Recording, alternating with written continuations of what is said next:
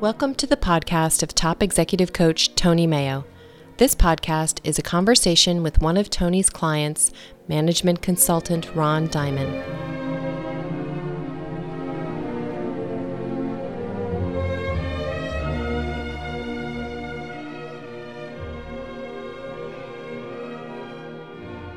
All right, what's the topic? So you're working on selling. I'm selling, so I I'm uh, I'm showing. I think I'm in the showing part of selling. You know, show and tell. I'm, so so I'm showing people uh, value. So you've got their attention. That's capability. good. I've got their attention. I'm, uh, um, you know, trying to bring things back to what's in it for them. I really am trying to put myself in their shoes, that's, Mm-hmm. and that's what I'm doing. You know, so I'm rehearsing. I'm preparing. Um, you know, maybe a little bit more than I than I should. So I, I prepare. Maybe I over prepare is what I'm trying to say. Yeah, I'm also skeptical of putting yourself in their shoes because that's Hmm. you know that's not possible. Yeah. There's a famous essay on theory of mind, which is what we know about other people's experience by uh, Thomas Nagel called "What's It Like to Be a Bat?" And the whole the point of the essay is we don't know. There's Yeah. no way to know. Yeah. we think we know a bit better about what it's like to be another person because they seem they respond to the world the way we respond to the world more or less. So we we should be like them. Yeah. Um, but it really bit me once. I was selling sales training, irony, uh, and I was meeting with this fellow. He was in the exact business that I had been in for years and years. It was systems integration and high level data processing consulting. hmm And as he's talking to me about his concerns, I'm thinking, I know exactly what his concerns are. Uh, I, I had this job. I know Yeah. just what he needs. yeah. And it, I never got the second appointment. And I really think it's because I stopped listening. As soon as I know, Ah. and one of my little pet puns is knowing is the end of learning. Yeah. Most people think the end or purpose of learning is to know. But on the other hand, once you know, you stop learning. That's interesting. So knowing it was the end of learning on that sales call, uh, and I forget the purpose. I just came to the conclusion. yeah. Well, I think that that so being uh, uh, curious and being an inquiry and asking people is this so for you based on your experience. So I've noticed that people in your position have these problems. Is this so for you? So that's sort of course. Once I get Right. those down, then I'll put myself in in that in, in sort of that frame of mind.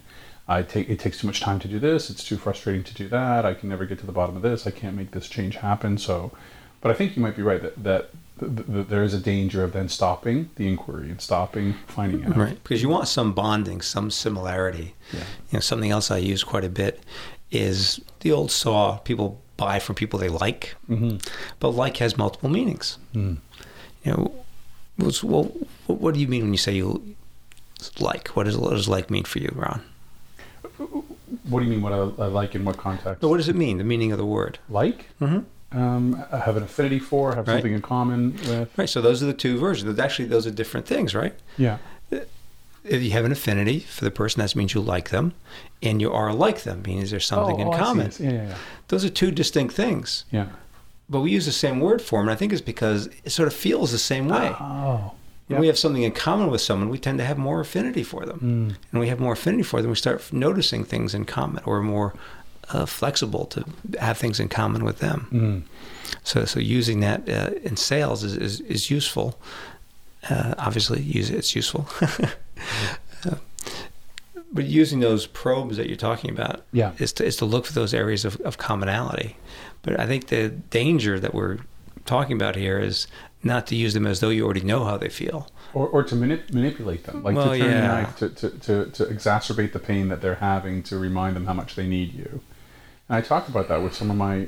I have a client that's trying to sell software, and we were talking about how do you turn the knife and how do you, re, you know, reveal the pain Mm-hmm. and bring it to the front, and then sell against that, Right. uh, which se- to me can seem a bit uh, cheesy, a bit inauthentic. It's a cheese knife. yeah, Some people talk about putting the thumb on the bruise. You didn't do the damage. yeah, The bruise was there. yeah, But like a doctor, you say, does it hurt here? Does Yeah. it hurt there? Yeah. Reminds me of this female comedian who said that she uh, dated an optometrist once, but it, it didn't work out. All the time he's saying, "Is this better? Is that better? Do you like this? Do you like that? Is this better? Is that better?" Uh, it's a true story. True story. It's one of those stories that deserves to be true. I was uh, on a bus once, a rental car bus. I was doing some work in Florida and doing the routine every Sunday evening, arrive. So I got on the uh, shuttle one day. There's one other person on the bus, distinguished executive looking guy. I'm saying, this guy looks familiar. I can't place him. I'm not very good at placing faces. So I looked at his suitcase and he had a luggage tag from Textron, uh-huh. which is a good sized conglomerate. It's one of the biggest companies in Rhode Island where I'm from. Sure. So I, now I know who he is because I'd actually formed a local chapter of the University of Chicago Club and I found out the president of Textron was an alumnus. And he sponsored the first meeting we had at his office oh, wow. at Textron, which is very cool. So I realized who it was. I said hello. He said hello. The guy driving the shuttle bus in Florida said, Hey, you guys from Rhode Island? With that distinctive accent. And I said, uh, yes, and went back to the executive. He said, Where'd you go to school? I said, I went to LaSalle Academy. He said, I went to LaSalle. What year? and I told him, he says, That's my class. Who are you? he was from my high school class. the odds? So he just assumes that we're going to bond now because we went to the same. We didn't like each other in high school, but 20 years in a thousand miles away, we're supposed to like each other. Amazing. It wasn't I don't think it was raising my credentials with the president of the conglomerate that I knew the bus driver. At that, those days, I didn't know the value of showing the common touch. Oh, right. How well you treat the waiter. right. Wow. That's amazing. But that's why this sales guy walks in and says, "Oh, you fish? I see the marlin on the wall." Or, yeah. "I have kids too." Yeah. What's that story about the salesman who has ten minutes with the executive? Oh, you have a fish on the wall. You like to fish. He spends the, the executive spends ten minutes talking about fishing and how he caught the fish, and he says, "We're out of time. You know, have a great day." Oh, I, I heard a, a more, I guess, cynical version of that story. That's why I remember it. Salesman walks in. There's a eight foot marlin mounted on the wall and the salesman says, Wow, you fish. And the purchasing agent says, No, I just put it up there to throw salesmen off the scent. that is cynical. Pretty cynical. oh dear. I mean, I, have worked with a bunch of sales folks. Some of them, um, you know, very credible. Uh, you know, lot, you know, CPAs and MBAs that you know really understand the business problem, and others that um, are professional salespeople. And even in both camps, I'll find folks that are those, you know, glad handing, back slapping, let's go play golf. And they're all about that, you know, and they make a ton of money. So what's there? What is it about that? Where they're not doing what I think you ought to do to add value to a business in the on the P and L or the cash flow or the balance sheet, and what they do, you know, makes them a ton of money. Well, you know why? No. We always we said it a few minutes ago. People buy from people they like. That's it. It can't. But it can't be that easy. They're simple. Yeah, being likable goes a long, long way. So I hear. I've never mastered it. you should know. I thought you were the nice one. I am. Uh, I don't know. So, but you get into your head and use all these facts and knowledge it, instead of letting them like it. you. So maybe get out of get out of my head, and uh, you know enjoy the relationship and and just you know, be related to somebody. Yeah. Hmm. It's like Zig Ziglar's great line. Uh, nobody cares how much you know till they know how much you care. Oh wow! Yeah, sincerity is the key to sales. When you can fake that, you get it made. it is true. I have been told. I have had a lot of feedback about my enthusiasm. When I get into something yeah. that I really like and I'm enthusiastic about it, so there is some selling about that. In other words, I, I, I think of it more as enrolling. I, I get people engaged in what I'm talking about. I don't really think I'm selling at that point. I think I'm you know, persuading, engaging, and enrolling mm. them into an idea or, or some value. That's why I always think that's the ball. That's the, the, the, the golden orb is that, that, that, you know, the, the return on investment or the 2% improvement in, in year over year revenue growth, whatever yeah. the thing is. Yeah. I used to think that. Doesn't pay. well, one of my blog posts, I think it was my newsletter about a month ago, is my first big breakthrough in sale, selling is when a coach helped me see that I was selling specifications to job descriptions. Mm. Someone with this job description, a CFO, should want something that did this. Mm. And she said, no, you know, people make the decision. People buy from people. You know, positions ponder and people buy. You have to get through the person. More and more, especially the brain research, uh, makes it pretty clear. Damasio, uh, I think, is one person is very much uh, popularizing this this insight. It seems more and more clear that we make decisions very quickly, emotionally, and then we use our brain to rationalize it, to make it seem like a sensible thing to do. Right. And I found that's a very powerful sales approach, is to make the emotional bond and bring up the emotional concern, then you're putting your thumb on the bruise, and then give the person enough data so they can justify that decision, Wow. either to themselves or to the rest of their organization. If you only do one, it doesn't work as well. The emotion can carry it all the way through. The data almost never, but the combination is very powerful. So then, what's the key or the trick or access to that initial emotional bond? It helps me really pretty. Uh, so I hear. Again, haven't been able to do this myself. Check. We, we're, Yeah, you know, you're on golden on podcast, that. We both got that nailed, you could say. That's our pictures are on the webcast. But just in general, being uh, uh, attractive, well put together, uh, well groomed, well dressed, th- those things do help a lot. So, what about selling or engaging? My first meetings with most uh, con- prospects are online or on the phone, so I don't have that uh, issue. So then, what is it? What is it about my what I say, my words, or my voice? There you go. You know, you're working on the telephone, so what you've got is the quality of your voice, whether it's warm and engaging, Yeah. uh, open. You have a great laugh. You know, get people laughing quickly if they're laughing. Yeah. I mean, I, I think I've told you my theory on laughing.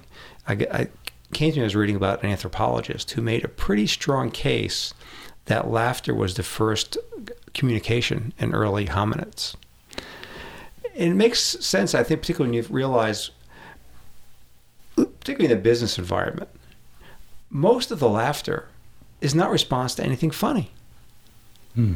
It's just people are working together and they laugh. Uh, or when something goes wrong, you, you drop a sheaf of papers, people laugh. Yeah. Stub your toe, people laugh. There's a little stumble. Yeah. And there's something about, oh, something bad almost happened, but it didn't. Ah. We laugh. Ah. It's not humorous, but it's a release and it's bonding. Like, oh, I've been in that situation too. I've dropped stuff too. There's It's a- an empathy. Certainly, when you're Yeah. embarrassing yourself, there's an empathy for pe- for people. right. And the laugh is saying, it's okay. Yeah. I've had been in the same situation. Yeah. That's all what the laugh means. It's okay. I've done the same thing. Fair? Well, it's funny because I did a, a presentation in front of a room full of about 50 people, and the power went. I was during a big storm here in the DC area. And the power in the building went off, and I'm using PowerPoint slides three times. So I made light of it, and you know, a little self-deprecating humor, and a little, and, you know, a little song and dance. Let me do. Let me give you the presentation in a puppet show form, and uh, I got people up, but I didn't get any sales or leads or referrals out of that. But they'd probably let you back in again. Yeah. Yeah, And they that- did invite me back. Yeah, and that's valid. That's that's the foundation. Without that, you can't get the rest of it. But the idea is that when we're close to each other and interacting in this way, there's power, there's danger, things could go wrong, people could be embarrassed. Yeah. The laughter is continually running. it's okay. It's Yeah. safe here. Yeah. Yes, I'm close enough to grab you by the hair. I'm close enough to grab your your belongings, but I won't. We're laughing. It's okay. So laughter is a big message that we're okay. So if you can get the people laughing early in the sales exchange, everybody feels okay. I also just noticed about my expectations too, where, where I put them about you know instant and immediate results. So it's also a journey too, right? I mean, some of these things can go can can turn around pretty quickly, Mm-hmm. and some of them are months for that. Maybe the justification period or the the putting the finger on the bruise period that could take Mm-hmm. time. Yeah, and you want to be someone that you want to spend that time with. Mm. That's why some of these naturals do so well. Yeah. I know it irritates me because I've never been a natural at sales. Not at all. I had to learn it. I have to keep my attention on it. I have to Yeah. do the right things. But it, it, it goes a long way. It's something I noticed when I was selling software. The person who's most knowledgeable about the software was never, ever the top salesperson. Yeah, yeah, yeah. Oh, and the, the corollary is, or the opposite is, that that, you know, I had a, a sales guy at a software company I used to work at who'd been there for three years come to me and say, uh, there's, there's five main packages. And he comes to me and says about one of them, what exactly does that do again? He, he just, just didn't know. Yeah. Shocking. And you thought, this isn't right. Why is he making the money? Exactly. There's a lot, lot of frustration. Yeah, IBM pioneered, I thought, was a terrific sales model which is pairing a salesperson with at least one systems engineer. So you had a technical person, and those people got sales training and they were personable and so on. Yeah. But they had a salesperson whose whole focus was number one on the personal relationships, Yeah. but also the, the dynamics of the organization. So if you're doing a complex sell to an organization, you have to pay a lot of attention to you know, who's doing what, who's who who can say no, who can move you to the next step, that kind of thing. Yeah. I was working on a sale at around Christmas time. And if you know from the software business, that's the end of the fourth quarter. Mm-hmm. You want that stuff shipped on, on New Year's Eve. Yep. It was the 10th or 12th. I called my prospect. He said, Well, essentially, I'd done such a good job upselling and making this a bigger purchase that the organization decided they had to have an executive level steering committee. Uh oh. Good news, bad news. And he wasn't going to be able to, to close right away. So I went to my sales manager, told him the situation. Of course, he says what sales managers say. Find out who's on the steering committee, find out when they meet. Can you go up there and present? Went back to my cubicle, got the fellow back on the phone, start saying who's on the committee, when are they meeting, when, and I remember sort of projecting and seeing myself at my desk, decorated with Christmas cards, know, the air of good cheer and uh, goodwill towards men, thinking, I don't want to be hammering this guy. I don't want to manipulate. Like you said, I love that word, manipulate. Get your hands on it like a tool and force it to do what you want it to do for Yeah. your purposes. So I stopped and I said, Excuse me, Phil. I I hope you realize I'm doing this because you've told me you really need my product to do what you want to do in your job. How does this feel for you? He said, Oh, I really appreciate it. I've never made a purchase this size at this company. You're helping me think through the process. And, uh, you know, this is great. Keep coaching me on how to get this done. I thought, okay, that I can do. Wow. I can help him get what he wants. Yeah. But when I was trying to get what my sales manager wanted, I was like, no, no, I'm not that kind of person. Yeah. So I started shifting, changing the game. Same words, but I'm sure there's a big difference in my tone of voice, my pacing, uh, how I form the questions. Uh, I was now helping him to do something he really wanted to do. We both agreed it was important for the organization. Great. With that, you can be very intrusive, very specific. But just for my own purposes, I only go so far. Very cool. And it's great to stop yourself and ask the question. So to, to really be curious and, and, and ask the question. Yeah, I would say that's, I have said many times, the biggest shift in my day to day life since I got into coaching and in transformation and so on is I'm no longer satisfied with my my guess, my assumption of what's going on with the other person. I, I need to check in. Uh, ask people questions. How does it feel? What are you thinking? What do you think we should do? That's my favorite close. Yeah. Is well, what do you think we should do now? Yeah. People say, well, is there like a form I should fill out? of course, the response to that is, well, only if you're comfortable. Take your time. I love that from the Sandler tree. Right, Right, before they the, right before they ink the contract, you know, you take it away. You know what? I, I have a feeling you know, any resistance, any question, you, you bring it back up. Yeah. I handed back a check for a quarter million dollars. Oh. What did you say?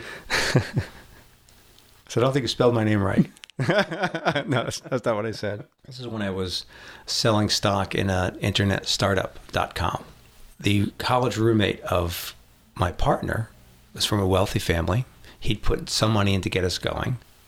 We got up, uh, what what they call it when you, those dot coms started doing business? There was a step. And we were online. We had a working website. We could start to take customers. Oh. Now we needed money to really promote it and Yeah. and scale up.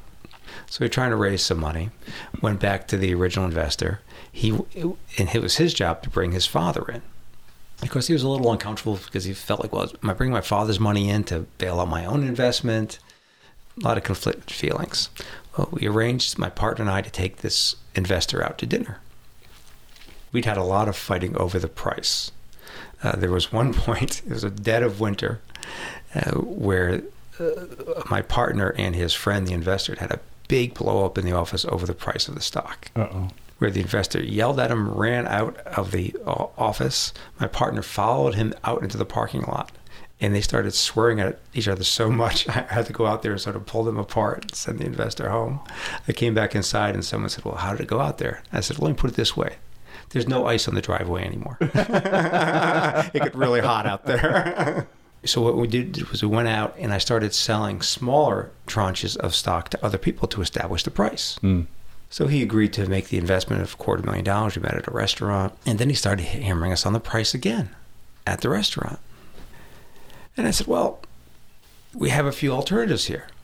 You could buy your share uh, as we expected at this price, or I can go back to the 15 people who bought it at this price and tell them that the major investor thinks it's not worth that much and they should adjust their investment. It's like, oh, that doesn't sound like a very good plan. Said, well, I got their checks. What am I going to do? I, I got to give them back or something. And I'm not sure we'll get them again. So finally said, okay, let's do it. And he, we hand him the agreement. He signs the, the memorandum, hands me the check. And I look at it. I said, no, Michael, I'm not comfortable with this. And I fold the manila binder and I hand it back to him. At which point, my partner goes to the men's room. he, he, can't stand it. He went to, said, "No, I, I don't want to take your money. If you're not, I, I, want you to be able to walk in the office tomorrow morning and be comfortable with your dad that you made the best recommendation you could." And I just have the feeling that right now you're not completely convinced. And I think we're just all better off if you don't make the investment. Wow, wow. And then he did what these people always do. It's like Dave Sandler said, when you do this right, the hardest part is keeping a straight face. Because they always do the same thing. He started to convince me why it was a good investment. Yeah. And I'm skeptical. like, yeah, but what about this? He goes, no, no, I'm okay with that. Said, Are you wow. sure that's okay? Because you mentioned it before. I don't think you're okay with it. Wow. No, no, I thought it through. It's really not a significant thing. So, are, so were you doing this as part of a, pro, a pre-planned process? In other words, were you manipulating the outcome? Or were you genuinely wanting to give him an out? I did not want to get his check unless he was very clear that it was the best thing to do at the time. Yeah. Yeah. Because I knew he would drive us nuts. Yeah. Uh, Second guessing, coming back and, and re, re, trying to renegotiate. Yeah, just dropping in and swearing at us and yeah. getting excited. He's Sicilian. Oh. Yeah. so, uh, yeah, I, I didn't want to go through that. But now, and I was fairly confident that it, giving the check back, I would get it again. That I would leave with the check, which I did. Yeah, yeah. Wow. but handing back a quarter million dollar check is pretty, pretty intense. Yeah, amazing.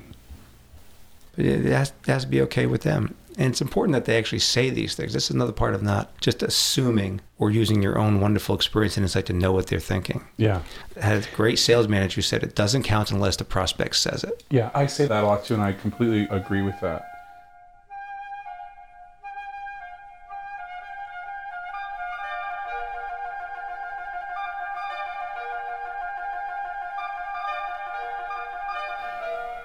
We hope you enjoyed this podcast. More information is available at tonymayo.com. We appreciate your comments, suggestions for future topics, and, most of all, stories of how you applied the coaching. Our email address is podcast at mayogenuine.com. This podcast is the property of top executive coach Tony Mayo, copyright 2011.